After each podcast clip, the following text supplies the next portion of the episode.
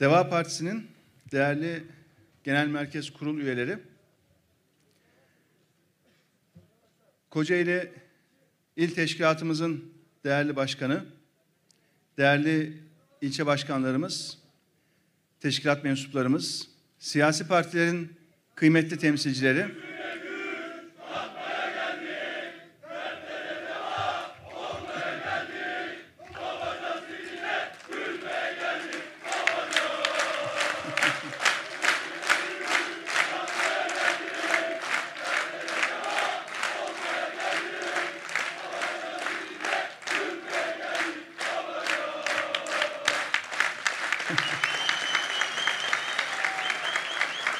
Gençlerimizi selamlıyorum. Böyle dinamik, heyecanlı bir kadroyla çalışmak bizler için gerçekten çok çok mutluluk verici.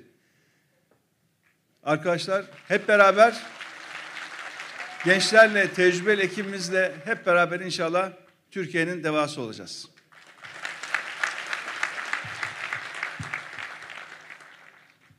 Değerli Kocaeli gönüldaşlarımız, Türkiye'nin farklı illerinden gelip bugün bizlerle beraber olan saygıdeğer konuklarımız, ulusal ve yerel basınımızın değerli mensupları, ekranları başında bizleri izleyen tüm vatandaşlarımız.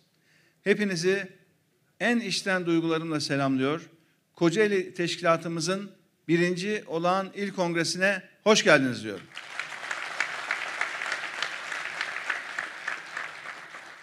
Asya ile Avrupa arasındaki önemli bağlantı şehirlerimizden medeniyetlere başkentlik yapmış, ülkemiz sanayisinin göz bebeği, Serindere Kanyonu, şelaleleri, kar tepesi, plajları, ormanları ve yaylalarıyla Körfez'in sırtına inci gibi dizilmiş Kocaeli'nden bugün sizlere sesleniyorum. Değerli arkadaşlar, Türkiye uzun bir süredir karanlık bir tünelin içinde ekonomi, hukuk, sağlık, dış ilişkiler, eğitim, kısacası her alandaki politikalar nedeniyle şu anda ülkemiz adeta topyekün bir çöküş yaşıyor. Deva Partisi 9 Mart günü ülkemizi her alanda hak ettiği seviyeye kavuşturmak için topyekün bir atılım için ortaya çıktı. Biz değerli arkadaşlar işte bu karanlık tünelinden ülke geçerken artık o tünelin ucundaki ışığı görüyoruz. Deva Partisi ülkemizi ışığa, refaha ulaştıracak tek kadro hareketi. Bunu biliyoruz, halkımız da biliyor ve biz hazırız.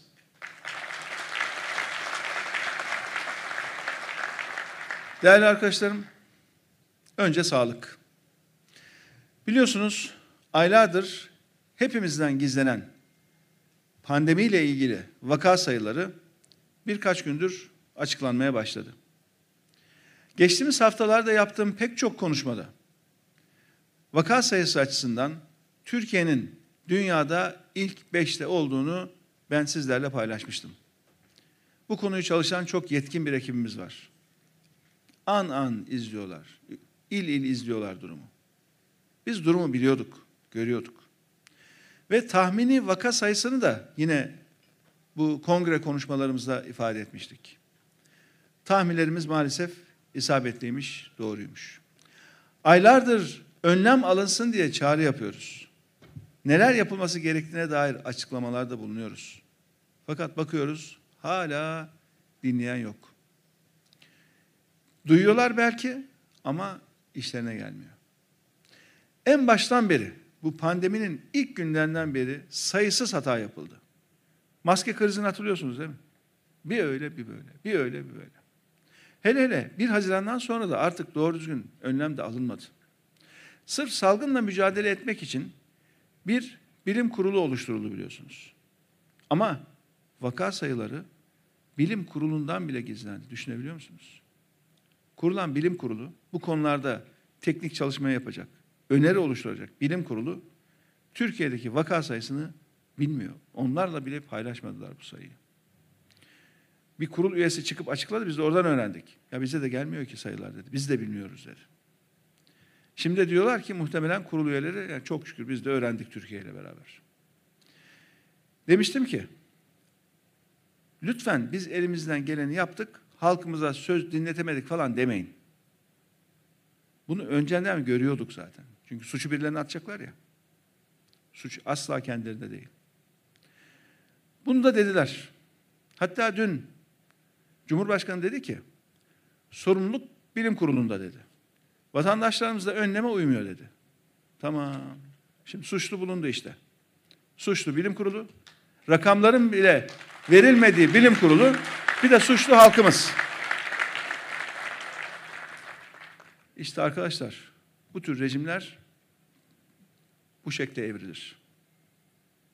Sonuçta hatasız, kusursuz bir tek kişi olur. Ama kötüye giden ne var ne olsa mutlaka onun bir suçlusu aranır bulunur ve suçlu etiketi yapıştırılır. Şimdi öğrendik ki nihai sorumlu bir bilim kuruluymuş.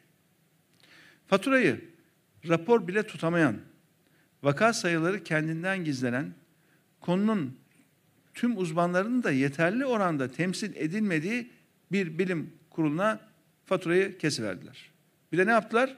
Vatandaşa fatura kestiler. Alışkanlık haline getirdiler arkadaşlar bunu. Ne zaman bir sorun olsa dış güçler, iş güçler.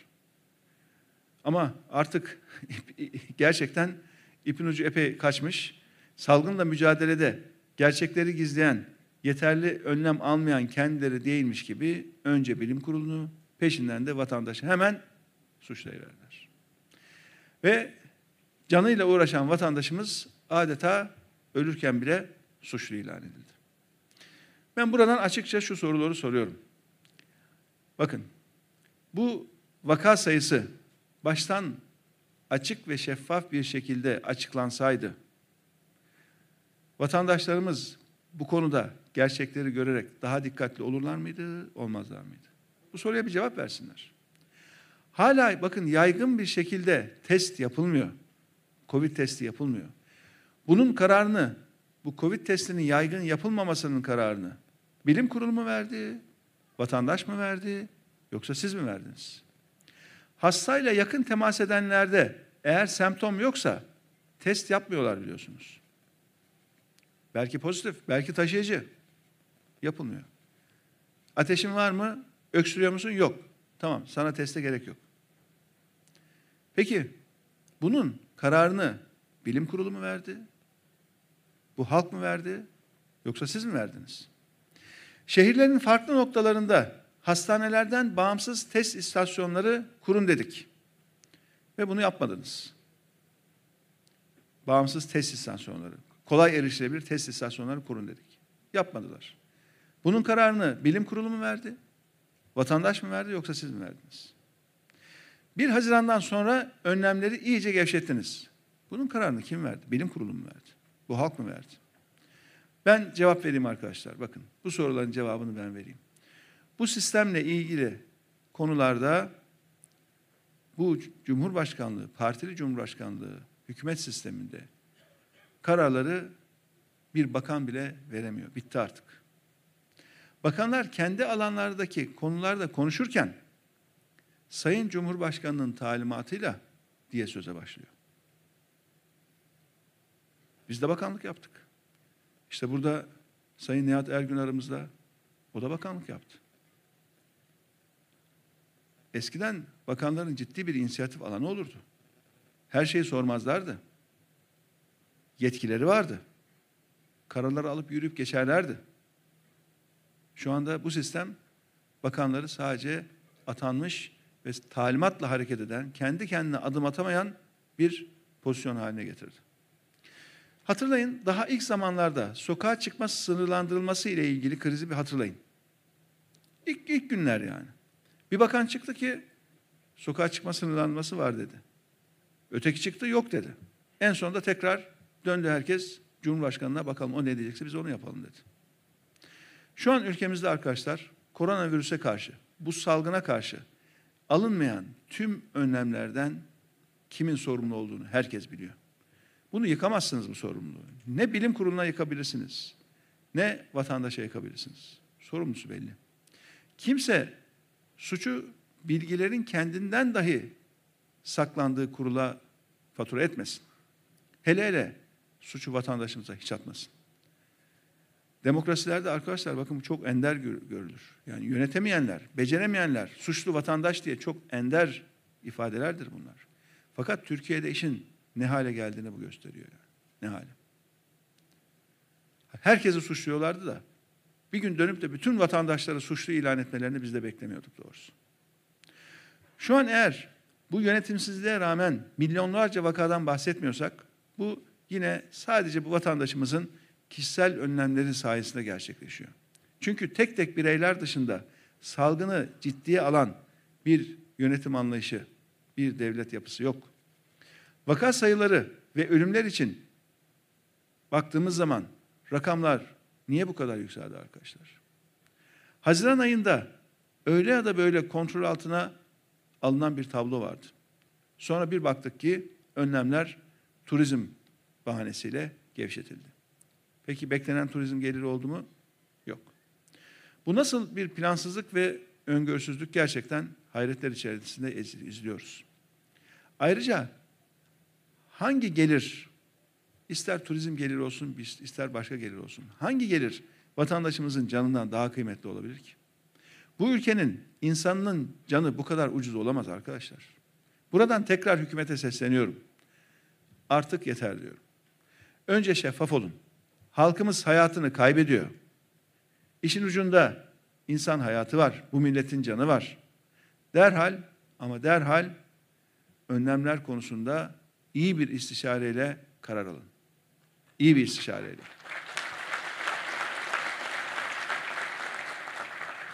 Tarama testlerini yaygınlaştırın. Vatandaşlarımıza doğrudan ekonomik destek sağlayın. Sağlayın ki vatandaşımız bu salgının ekonomik yıkımından etkilenmesin, korunsun. Değerli arkadaşlar, bu kötü yönetim ekonomiyi batırdıktan sonra piyasa daha da durgunlaşmasın diye halkımızın sağlığını adeta gözden çıkartmış durumda. Ekonomi zaten battı. E pandemi var. İyice durgunluk gelecek. Bari biz ekonomiyi ön planda tutalım ama sağlıkla bakalım ne olursa olsun. Yaklaşım bu oldu. Hepiniz gördünüz, izlediniz. Ve nihayetinde de on binlerce insanımızı, yüzlerce sağlık çalışanlarımızı bu ülkede kaybettik. Düşünebiliyor musunuz? Biz dünyada nüfus açısından üçüncü büyük ülke değiliz. Ama vaka sayısı açısından baktığımızda dünyada üçüncü sıraya yükselmişiz arkadaşlar.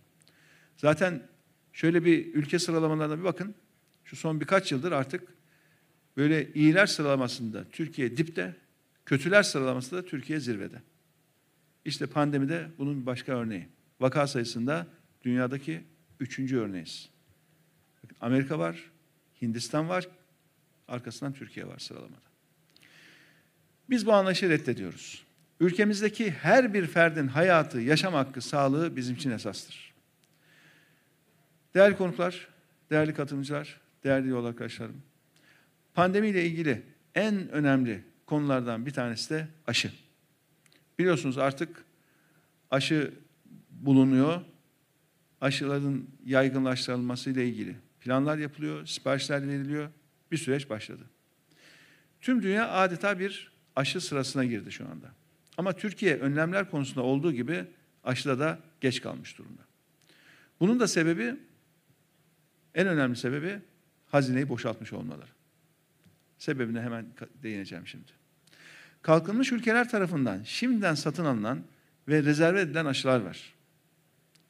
Amerika ve Almanya'da Aralık sonuna doğru aşılama başlayacak.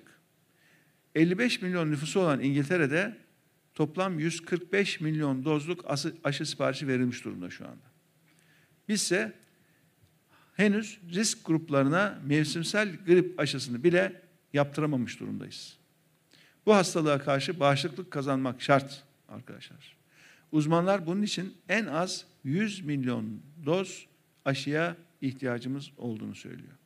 Nüfusumuza göre hadi İngiltere nüfusun 3 misli siparişini vermiş ama hadi hiç olmazsa biz nüfusun biraz üstünde bir aşı siparişi vermek zorundayız. Kendi hekimlerimizin geliştirdiği ve tüm dünyanın sipariş listesine giren aşıdan ne kadar sipariş verdiler? Sadece 1 milyon. 1 milyon. Çin'de daha fazları tamamlanmamış. Aşıdansa 10 milyon sipariş ettiler. Bu aşının etkisi nasıl? Henüz belli değil. Daha ne zaman piyasaya sürüleceği bile belli değil. Koskoca 84 milyonluk ülkeye alabildikleri aşı sayısı da bu. Aşının ne zaman geleceği de belirsiz ha bir tarih falan da yok. Ekonomi yönetiminde çuvallayanlar ülkemizi ilaç ve tıbbi cihaz firmalarına karşı da borca soktular. Ve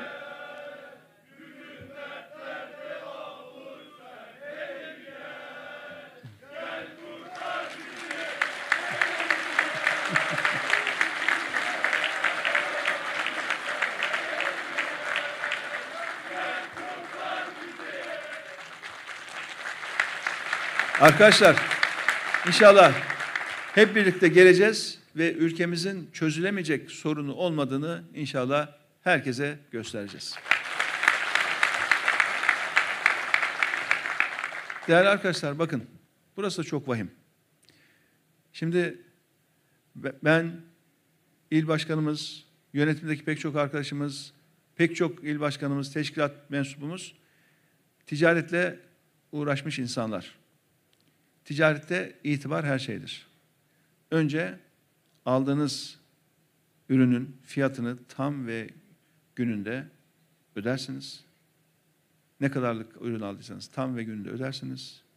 Daha sonra yeniden alışveriş yaptığınızda da size sonsuz kredi açılır. Ama önce aldığınız malın toplam tutarını söz verdiğiniz günde ve tam ödersiniz. Ticaretin usulü budur. Alışverişin usulü budur. Bakın bunlar tıbbi cihazda olsun, başka ürünlerde olsun borçlarını ödemiyorlar. Geçenlerde tuttular, alacaklıları çağırdılar. Dediler ki ya ödeyelim ama hele biraz bir indirim yapın. Alışveriş bitmiş. Fiyat belli. Ödeme günü belli. E, ödeme günü geçir. Aylar geçsin. Ondan sonra firmalar çağır. E, biraz keselim. Ondan sonra ödeyelim. E şimdi bu piyasada tam da tıbbi ürünler piyasasında eğer siz devletin itibarını beş paralık ederseniz işte o zaman aşıyla ilgili tedarikte de böyle güçlük çekersiniz. Sorunun temelinde biraz da bu yatıyor. Baştan dedim ya hazineyi boşalttılar. Şimdi aşıda sıkıntı var. Öyle söz vererek falan da zor. Derler ki adama önce şu parayı bir ver de ondan sonra gönderelim. Ülkenin düştüğü durum bu. Önce siz Borcunuzu tam ve günde ödeyin. Bu borcu siz yaptınız. Bu ürünleri siz aldınız hastaneye. Ama borç ödeme noktasına gelince yok. Niye? Kasa boşaldı.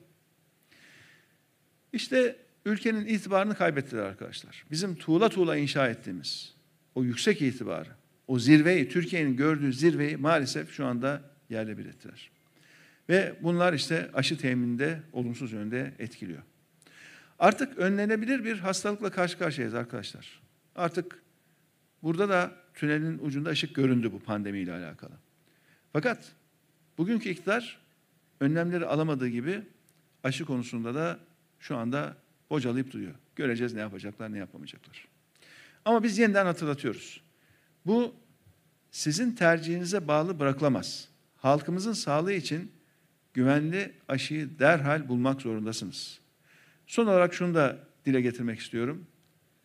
Hani diyorlardı ya, itibardan tasarruf olmaz diye. Onu bir hatırlayalım.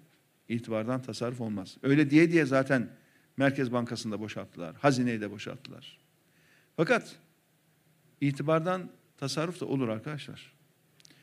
Öyle şatafatlı yazlık kışlık saraylardan bilmem kaç uçaklı gezilerden bal gibi tasarruf sağlanır. Yazıktır, günahtır.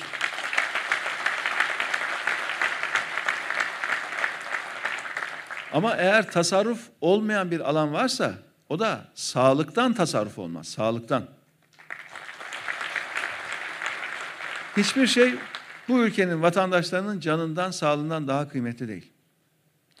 Değerli arkadaşlarım, biliyorsunuz şu andaki iktidardaki ortaklar ülkeyi öyle bir hale getirdiler ki artık ülkemizi yüzde on oy almış bir genel başkan yönetmeye başladı adeta. Daha da şaşırtıcı olanı, büyük ortağın kendi partisinin iç işlerini bile neredeyse küçük ortak yönetmeye başladı. Türkiye siyasi tarihinde gerçekten görmediğimiz bir manzaraya şahit oluyoruz. Her gün milli irade diyenler, milletin iradesini adeta bir hiç yaptılar. Zaten grup başkan vekillerinden birisi dedi biliyorsunuz geçenlerde. Dedi ki biz bir hiçiz. Milletvekilleri bir hiç. Milletin iradesini gerçekten hiç ettiler. Yüzde onluk bir genel başkana hem devlet yönetimini hem de adeta kendi partilerinin anahtarını verdiler. Bir de biliyorsunuz bir üçüncü ortak daha var ha. O da çok konuşmaya başlıyor bu ara. Yüzde bir bile oyalamayan 28 Şubat karanlığının bir destekçisi de bugünkü iktidarın destekçisi olmuş. Diyor ki benim de fikirlerim iktidarda diyor.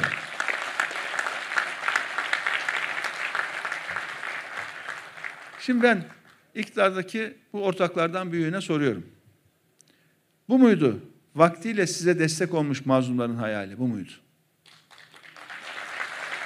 Bu muydu size güvenip oy verenlerin görmek istediği, istediği tablo bu muydu? Gelsinler o 28 Şubat'ın karanlığında etkili olanlar şu anda ülkede etkili olsun diye mi size destek verdiler?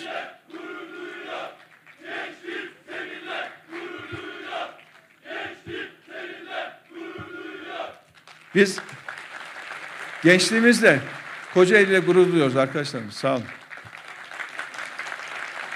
Fakat değerli arkadaşlar ne oldu? Çok üzülerek izliyoruz, izliyoruz ki maalesef, maalesef. Gittiler, geldiler. Şu anda artık bir başka vesayetin altına girdiler. Koalisyon dönemini bitireceğiz diye çıktıkları yolda önden ittifaklar kuruyorlar. Sonra da oy oranı bakmaksızın yönetimde söz sahibi olmalarına sebep oluyorlar. Demokrasinin temel ilkeleriyle, ayarlarıyla oynuyorlar bunlar arkadaşlar. Bir de biz bunu dillendirince küçük ortak edep sınırlarının da dışına çıkarak hakaretli ifadeler kullanıyor. Saldırmaya kalkıyor. Bizim halkımız onlara oy veren vatandaşlarımız da dahil olmak üzere bakın. Bu seviyesizliği hak etmiyor. Şu anda iktidarda olan partilere destek veren vatandaşlarımız da artık hakaret dili istemiyor. Bağırarak, çağırarak, hakaret ederek de haklı çıkamazsınız. Biz bu küçük ortağın ülkeyi soktuğu daha önceki darboğazları da iyi biliyoruz. Geçmişte yaptıklarını da unutmuyoruz. İçinde yer aldıkları iktidarla ülkemizi 2001'de tıpkı bugünkü gibi hatta daha derin bir ekonomik krize soktuğunu da iyi biliyoruz. Şöyle hatırlayalım. Gecelik gecelik yüzde 7500 faizlerin olduğu, bankaların battığı, esnafın başbakanlık önünde yazar kasa fırlattığı krizde bunlar iktidara ortaktı. O yazar kasa fırlatılan başbakanlık binasının içindeydi küçük ortağın çalışma odası. Bundan kaçamayacaklar. Ve bunu unutturmaya çalışsalar da onlara biz bunu hatırlatacağız. Bir de ne yapıyorlar? Bakın suç örgütü yöneticilerine metiyeler düzüp hukuksuzluğa hapsettikleri ülkemizi adeta uçurumdan yuvarlamaya çalışıyorlar. Biz buna da göz yumacağız. Bağırarak çağıracak bir yere varamayacaklar. Haksızlıklarını, suçluluklarını seslerini yüksek çıkararak kapatmaya çalışıyorlar. Bu milletin gönül penceresi açık. Bu milletin kalbinin gözü açık. Bağırıp çağırarak, hakaret ederek haksızlığınızın üstünü örtemezsiniz. Başarısızlığın üstünü hiç örtemezsiniz. Biz ise haklıyız, hakkın yanındayız.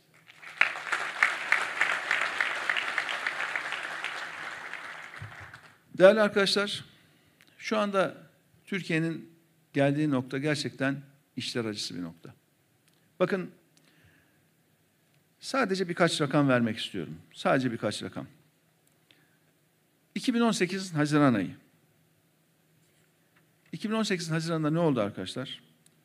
Partili Cumhurbaşkanı göreve başladı. Ve en yakın akrabasını da ekonomik işlerden baksın diye göreve getirdi. O günden bugüne bakın. Çok değil. iki sene oldu daha. iki sene. O günden bugüne şöyle bir işin muhasebesini yapalım. Ülkenin muhasebesini yapalım. Ne olmuş? Haziran 2018'de bu ülkenin hazinesinin borcunun toplamı arkadaşlar iç dış toplam 970 milyar lira. En son açıklanan bu yıl için rakam ne kadar biliyor musunuz? Tam 1 trilyon 935 milyar lira. İkiye katlamış ikiye.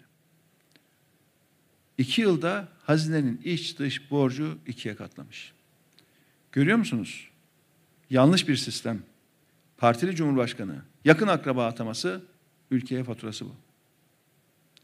Yine aynı dönemde, aynı dönemde Merkez Bankası tam 130 milyar dolarlık rezervini eritmiş bitirmiş ve Merkez Bankası'nın rezervi eksi 44 milyar dolara düşmüş.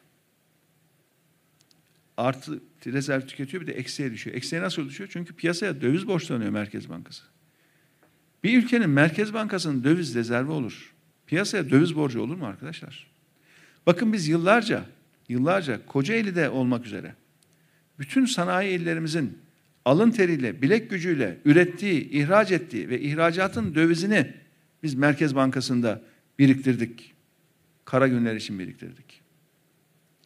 İki yılda hazırı tükettikleri yetmiyor gibi bir de eksi 44 milyar dolar bu ülkenin Merkez Bankası'nı borçlandırdılar.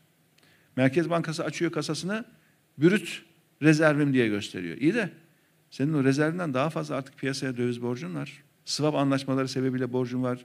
Bankalara zorunlu karşılık borcun var. O döviz senin değil ki. Hatta dövizin tamamını ödesen bile 44 milyar dolar daha üstte borcun var. İki yılda bir memlekete bu kadar büyük zarar verilebilir mi düşünebiliyor musunuz? Ya? Gerçekten yazıktır, günahtır. Bakın burada bu salonda yıllarca bu işe emek vermiş arkadaşlarımız var. Herkesin alın teri var. Bütün Türkiye'nin ülke olarak çabası var. Bütün işçilerimizin alın teri var. Kötü bir sistem, partili cumhurbaşkanı, yakın akraba, bu üçgen ülkeyi bu duruma düşürdü. Bir başka rakam vereyim. Bakın ben ve arkadaşlarım görevden ayrıldığında bu ülkenin toplam bütçe açığı arkadaşlar 24 milyar lira. Şu anda mecliste görüşülen bütçede açık ne kadar biliyor musunuz? 245 milyar lira. 245. 10 misline çıkmış ya. İtibardan tasarruf olmaz diyenler, har vurup harman savuranlar şimdi memlekete maalesef bunu ödetiyorlar. Bu bedeli ödetiyorlar. Hani faiz faiz diyorlardı ya. Faiz faiz. Benim ayrıldığım yıl, arkadaşlarımızla beraber ayrıldığımız yıl, ülkenin toplam faiz ödemesi 53 milyar lira. 53. Şu andaki görüşülen bütçede ne kadar biliyor musunuz? 179 milyar lira arkadaşlar. 179 milyar. Yanlış bir tezin, bir inadın, bir kötü yönetimin ülkeye yüklediği yükü düşünebiliyor musunuz? Bakın şöyle bir neler söylendiğini hatırlayın. Cumhurbaşkanı diyordu ki faiz sebep, enflasyon sonuçtur diyor değil mi? Özellikle biz ayrıldıktan sonra artan bir tonda her yerde bunu konuştu. Ve bizim görevlendirdiğimiz Merkez Bankası Başkanı görevden ayrıldıktan sonra son dönemde üç kere Merkez Bankası Başkanı değiştirdi. Bu son üçüncü başkanın ilk hafta yaptığı açıklama, yazılı açıklama diyor ki biz Merkez Bankası faizini yükselttik diyor. Yüzde on beşe yükselttiler biliyorsunuz. Ve enflasyon düşene kadar da yüksek tutacağız bu faizi diyor. Yazılı açıklamayla diyor bunu. Peki Cumhurbaşkanı tezine ne oldu o zaman? Bir kişisel inat uğruna, bir yanlış tez uğruna bir ülkeye bu kadar ağır bedel ödetebilir mi? Bu düşünebilir mi böyle bir şey? 84 milyonluk ülke arkadaşlar ortak akılla yönetilir. Bilimle yönetilir. İstişareyle yönetilir. Kişisel inatlarla yönetilmez. Dış politikada da aynı şeyi görüyoruz. Ben onun masasına oturmam, ben onun elini sıkmam. E sen sıkmazsan, masasına da oturmazsan onların hepsi bir güzel aralarında bir araya gelirler. Doğu Akdeniz'de en haklı olduğumuz davamızda Türkiye'yi haksız yere düşürürler işte. Yazıktır, günahtır. Ve değerli arkadaşlar sadece şu faiz farkı var ya bakın. Biz ayrıldığımızda faiz ödemesi 53 milyar. Şu andaki bütçede 179 milyar. Aradaki fark ne kadar? 126 milyar. Şöyle bir arkadaşlarımız kaba bir hesap yaptı. Ya biz Türkiye'deki bütün öğrencilere bir tablet versek, ki özellikle uzaktan eğitimde şu anda tablet en azından tablet büyük ihtiyaç. Yani bilgisayar ihtiyaç ama en azından bir tablet öğrencilerin derse bağlanmasını kolaylaştırıyor. Özellikle dar gelirli ailelerin böyle iki çocuğu, üç çocuğu, dört çocuğu varsa e, her birine ayrı ayrı tablet bulamıyorlar. Şöyle basit bir hesap yaptı arkadaşlarımız. Dediler ki ya bütün öğrenciler biz birer tane tablet dağıtsak kaç para tutar? Yaklaşık arkadaşlar 25 milyar lira. Tüm Türkiye'deki bütün öğrencilere bakın. 25 milyar lira. Sadece faize ödedikleri fark 126 milyar lira. Bu faiz farkına Türkiye'deki bütün öğrencilere beşer tane tablet dağıtmak mümkün arkadaşlar. Düşünebiliyor musunuz? Bu kötü yönetimin, kötü yönetimin tekrar ediyorum. Yanlış sistem, partili cumhurbaşkanı ve akraba bakanın bu üçgenin ülkeye verdiği zararın işte büyüklüğü bu. Bütün öğrencilerimize beşer tane tablet alabilecek parayı bir yılda sadece faize ek olarak ödüyor bunlar şu anda. Ve bu işi tertemiz yapan, dürüstçe çalışan ekibe de zamanda her türlü hakareti yaptılar. Faizci dediler. Faiz lobisinin adamı dediler. Meydanlarda yuvalattılar. Kendi çalışma arkadaşlarına yaptılar bunu. Ama biz sonradan anladık. Sonradan jeton düştü. Tabii kasa dolu. Merkez Bankası dolu. Hazine dolu. Anladık ki dert başkaymış. Ya artık siz gidin de biz biraz buralara biz bakalım biraz dediler. Maalesef. Maalesef.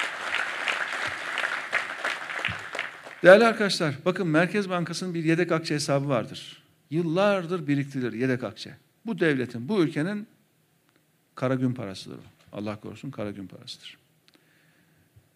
Geçen sene yıllardır biriktirilen yedek akçeyi bir günde aldılar ve müteahhitlere dağıttılar. Bir günde yaptılar bunu. Bu yılın da daha ocağın başında 2019'un biriken ilk bir yıllık yedek akçesini aldılar. Hemen harcadılar. Bu hale düştü memleket. E onun için şimdi pandemi döneminde tam da devletin en çok kaynağa ihtiyaç duyduğu dönemde kaynak olmadığı için ne esnafa destek verebiliyorlar, ne işsiz vatandaşlarımıza yeteri kadar destek verebiliyorlar, ne ilaç aşı konusuna yeteri kadar kaynak ayırabiliyorlar. Sıkışıp kaldılar. Yazıktır ama bütün bu yanlışların bedelini bu millet ödüyor. Değerli arkadaşlar biz hep ülkenin refahından bahsediyoruz. Ülkenin zenginleşmesinden bahsediyoruz. Ama bunlar zenginleşme deyince 3-5 tane zengin türetmeyi biliyorlar. Halbuki biz bu ülkenin topyekün zenginleşmesini, topyekün refaha ulaşmasını istiyoruz.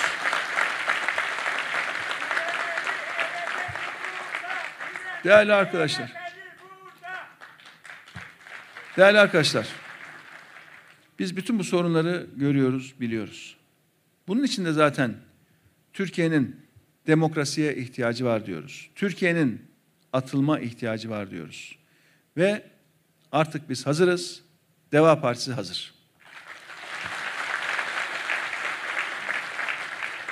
Değerli Kocaeli dostlarım,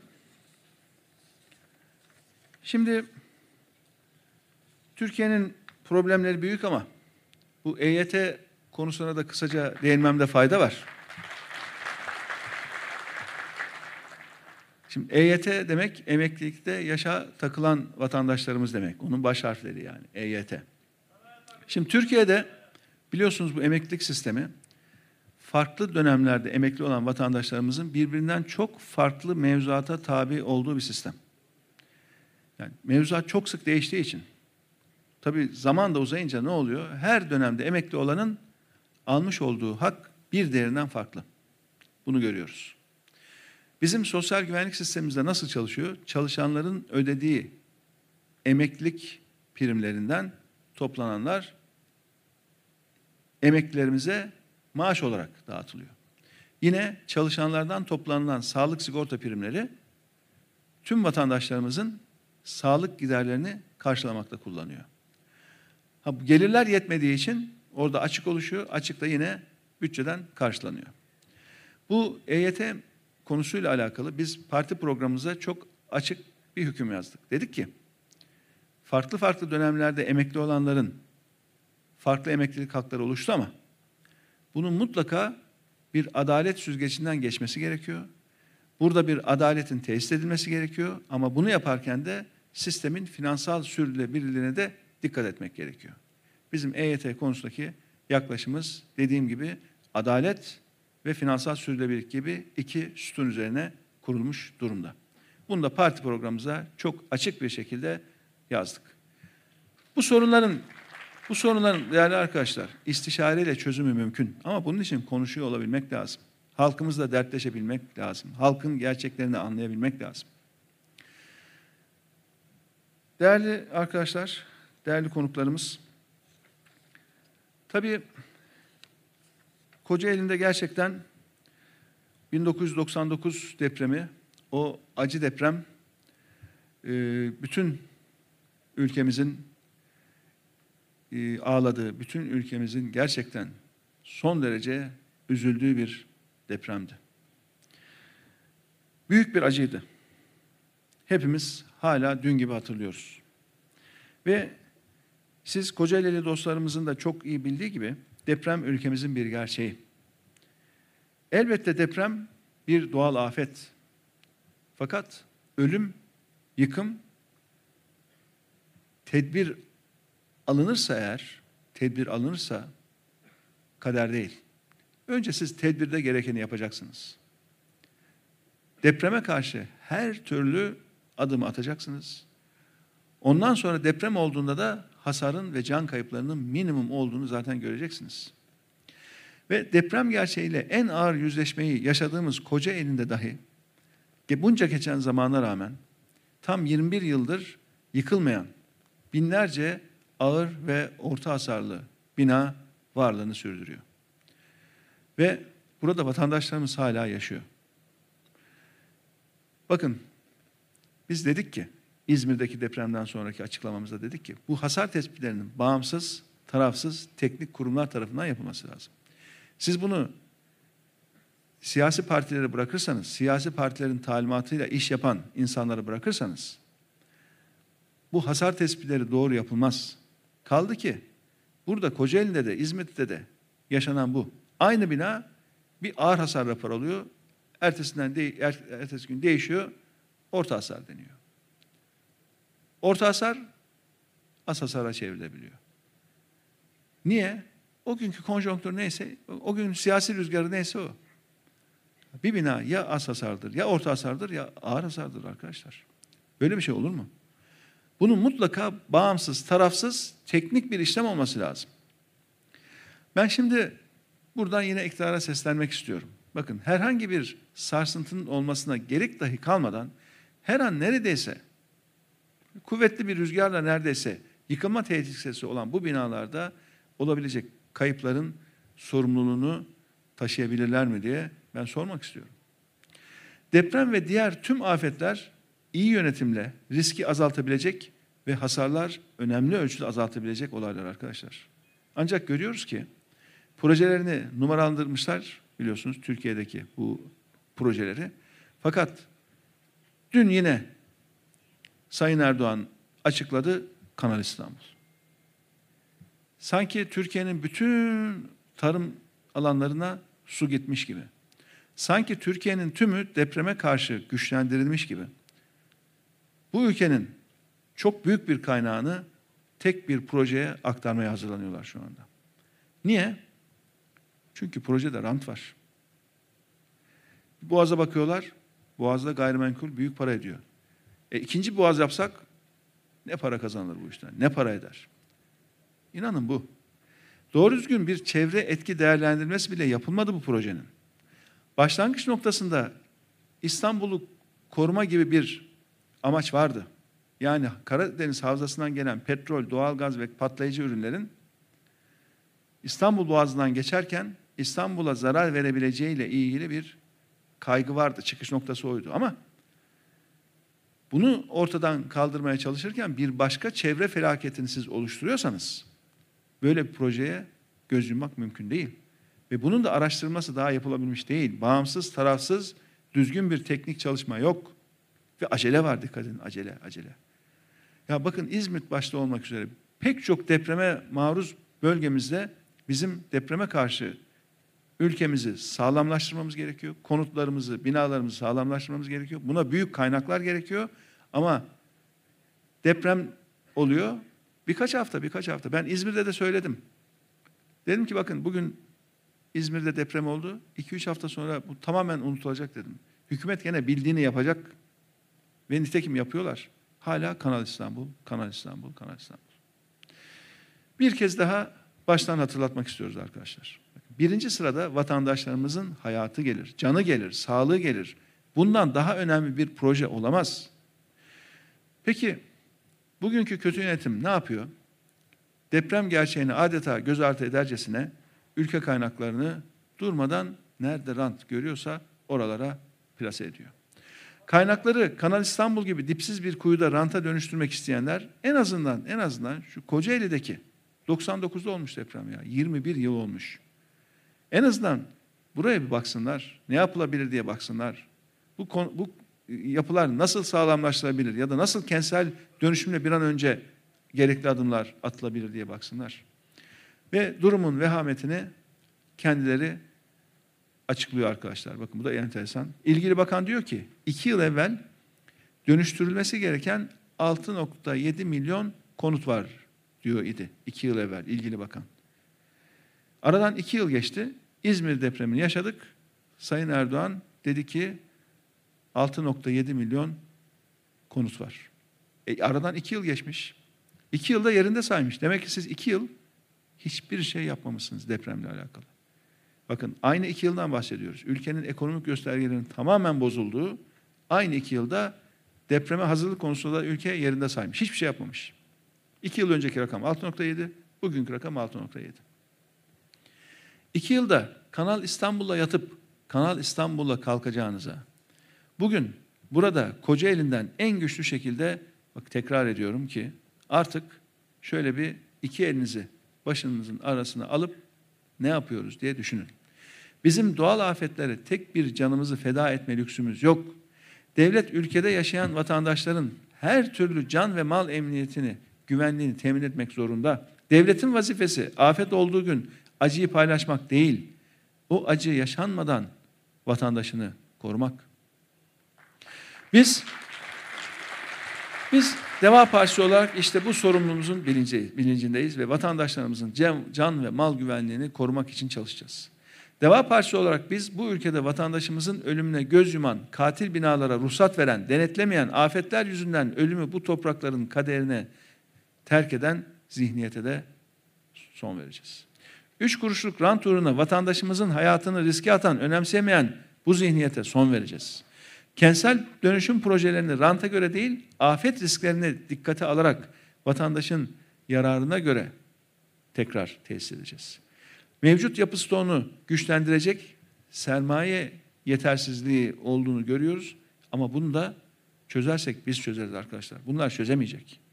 Afete duyarlı kentleşme ve planlama modelinden asla taviz vermeyeceğiz. Afet tehlikesi ve riskleriyle ilgili verilerin toplandığı ve periyodik olarak değerlendirildiği şeffaf bir afet bilgi sisteminde kuracağız. İmar barışından yararlanan yapıların da ivedilikle tetkik edilmesi gerekecek ha imar barışı. Birdenbire bütün yapıları ruhsatlıymış, ruhsatsızmış hiç fark etmeden imar barışına sokuverdiler. Değerli arkadaşlar, Kocaeli'miz aynı zamanda bir sanayi şehrimiz. Hem de çok güçlü bir sanayi şehrimiz.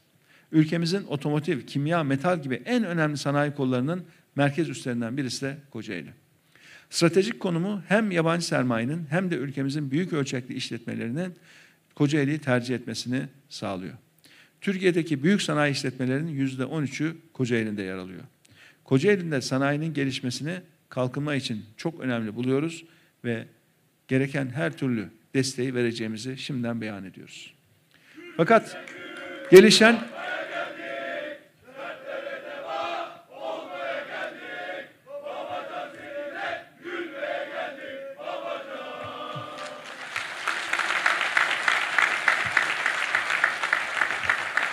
Arkadaşlar bu güzel kadro tüm Türkiye'yi gülümsetecek. Hiç merak etmeyin. Tüm Türkiye gülümseyecek. Değerli arkadaşlar, sanayimiz Kocaeli'nde gelişiyor ama bu refaha dönüyor mu? Maalesef.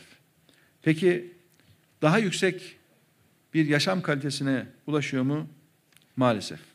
Çünkü çevreyle ilgili tedbirlerde sıkıntılar var. Bu gelişen ilimizin, gelişen sanayinin mutlaka çevre politikalarıyla da beraber düşünmesi şart ki Kocaeli insanı hak ettiği bir yaşam kalitesini burada yaşasın. Kocaeli'deki internet altyapısı sorununda farkındayız.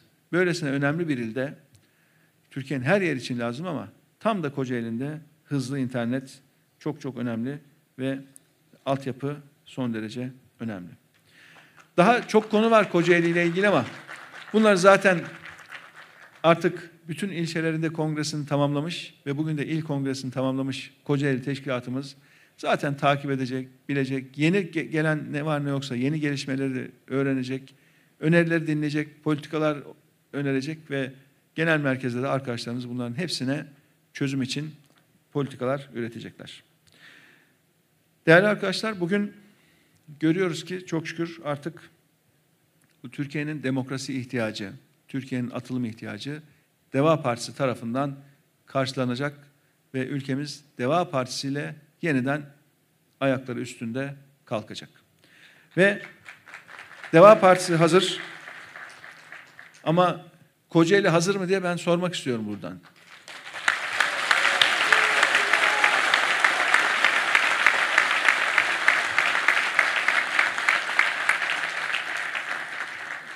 Değerli arkadaşlar, biz Kocaeli'ne de Türkiye'ye de deva olmaya geliyoruz ve ülkemizin sorunlarını gören, bilen bir kadro olarak emaneti teslim almaya hazırlanıyoruz. Şimdi değerli arkadaşlar, tam sözlerimin bu noktasında e, bir başka ilimize, Tunceli'ye hep beraber bağlanacağız.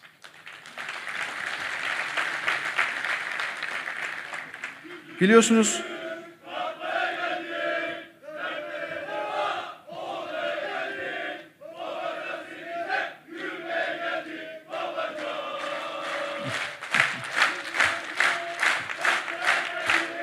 Arkadaşlar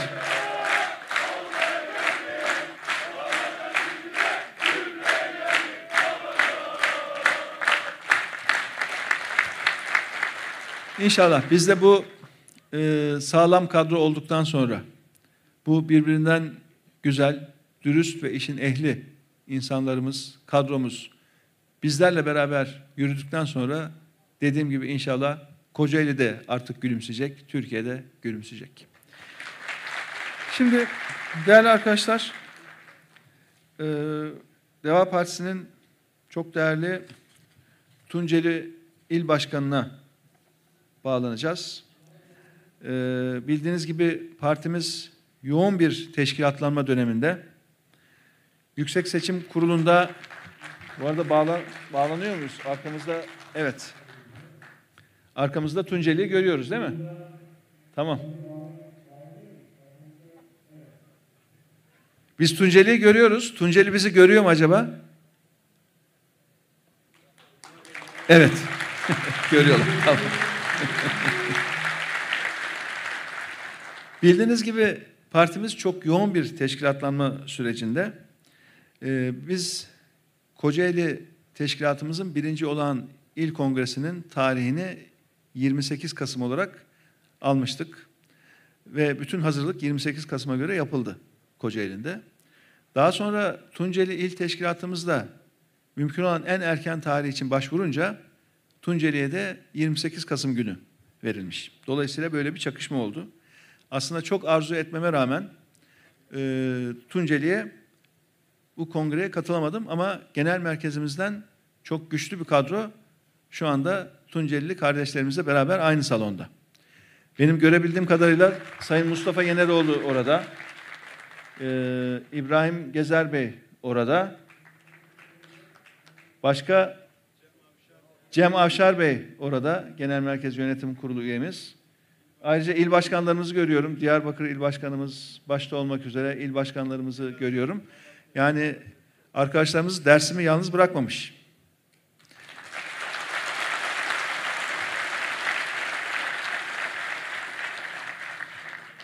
Evet ben buradan e, Tunceli'ye de çok kısa bir hitapta bulunmak istiyorum. Dersimli kardeşlerimize, vatandaşlarımıza buradan seslenmek istiyorum.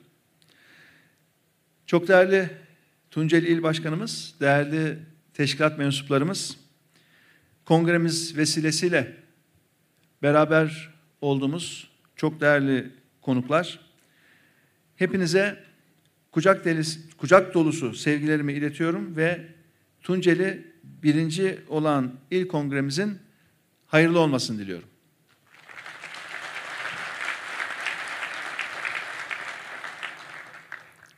Bizim sesimiz ve görüntümüz böyle bir 10 saniyelik gecikmeyle gidiyor görüyorsunuz. Uydudan geliyor gidiyor görüntü biraz vakit alıyor. Değerli arkadaşlar,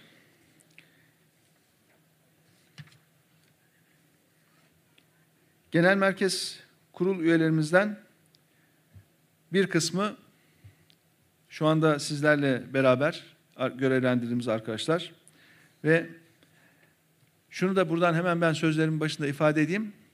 Mümkün olan en kısa zamanda inşallah biz Dersim'e geleceğiz ve Dersim'de şöyle bir muzurun gözelerinde birlikte sizlerle çay içeceğiz inşallah.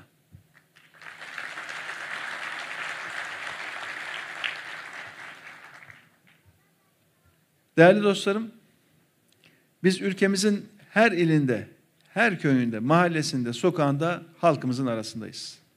Deva Partisi ülkemizin her köşesine devletin eşit hizmet sunmasını sağlayacak. Nereden çok oy alıyorsam oraya hizmet değil. Ya da berikilere hizmet verip de ötekileştirdiklerine, ayrıştırdıklarına daha az hizmet vermek değil. Adil ve eşit hizmet ülkenin dört bir köşesinde.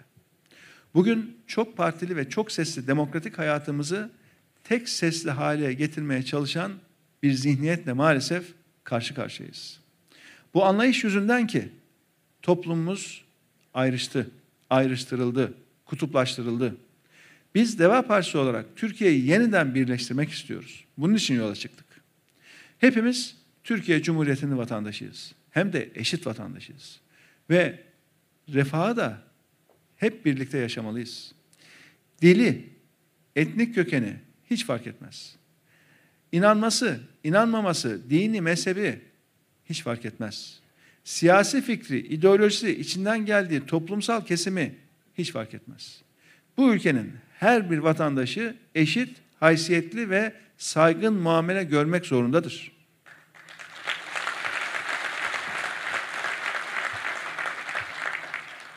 Devlet herkese eşit davranmak zorundadır. Devlet her bir vatandaşını aynı samimiyetle kucaklamak zorundadır.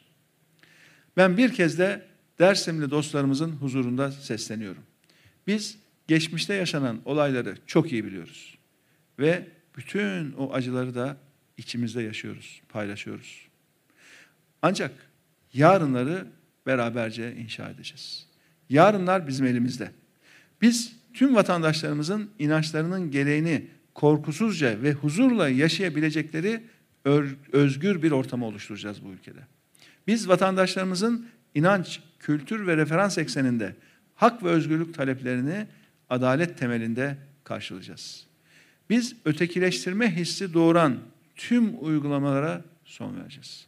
Vatandaşlarımızın doğuştan zaten sahip oldukları, insan olmaktan kaynaklanan tüm haklarını asla pazarlık konusu etmeyeceğiz. Her hakkını aynen tanıyacağız. Bu kapsamda Alevi vatandaşlarımızın başta cem evlerine ilişkin talepleri olmak üzere inanç, düşünce ve davranış temelinde birikmiş sorunlarının çözümü için de gereken her türlü adımı atacağız. Biz biz tüm inanç gruplarının kamusal görünüklülüklerinin önünde tüm kanuni ve idari engelleri de ortadan kaldıracağız. Bakın, kamuya insan alırken, işe alırken, terfi ettirirken, üst düzey atamalarda bizim için kriter sadece ve sadece dürüst ve liyakat sahibi olmak olacak. O kadar. Dürüst ve işin ehli insanlarla biz yürüyeceğiz.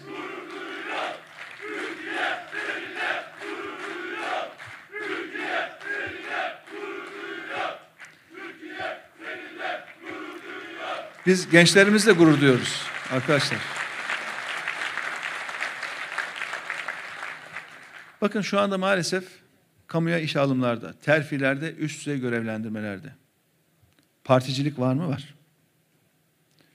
Böyle kayırmacılık, referans olma, kart vizit götürme var mı? Var. Hem de en ağır şekilde var. Toplumun farklı kesimlerinin sadece o kesimden geldiği için dışlanması var mı? Var. Eğer biz bu ülkede birlik beraberlik istiyorsak, eğer bu ülkenin biz siyasi birliğini, toprak bütünlüğünü önemsiyorsak, işte bu kamuyla vatandaşlarımız arasındaki ilişkileri adil ve eşit vatandaşlık prensiplerine oturtmak zorundayız. Aksi halde bu ülkenin birlik beraberliğini koruyamayız arkadaşlar. Bizim hedeflerimiz belli. ilkelerimiz belli, değerlerimiz belli. Ve Deva Partisi hazır. Deva kadroları bunun için hazır. Ama ben burada sizlerin huzurunuzda bir de Tunceli'ye sormak istiyorum. Tunceli hazır mı diye. Tunceli'ye sormak istiyorum. Tunceli hazır mı diye.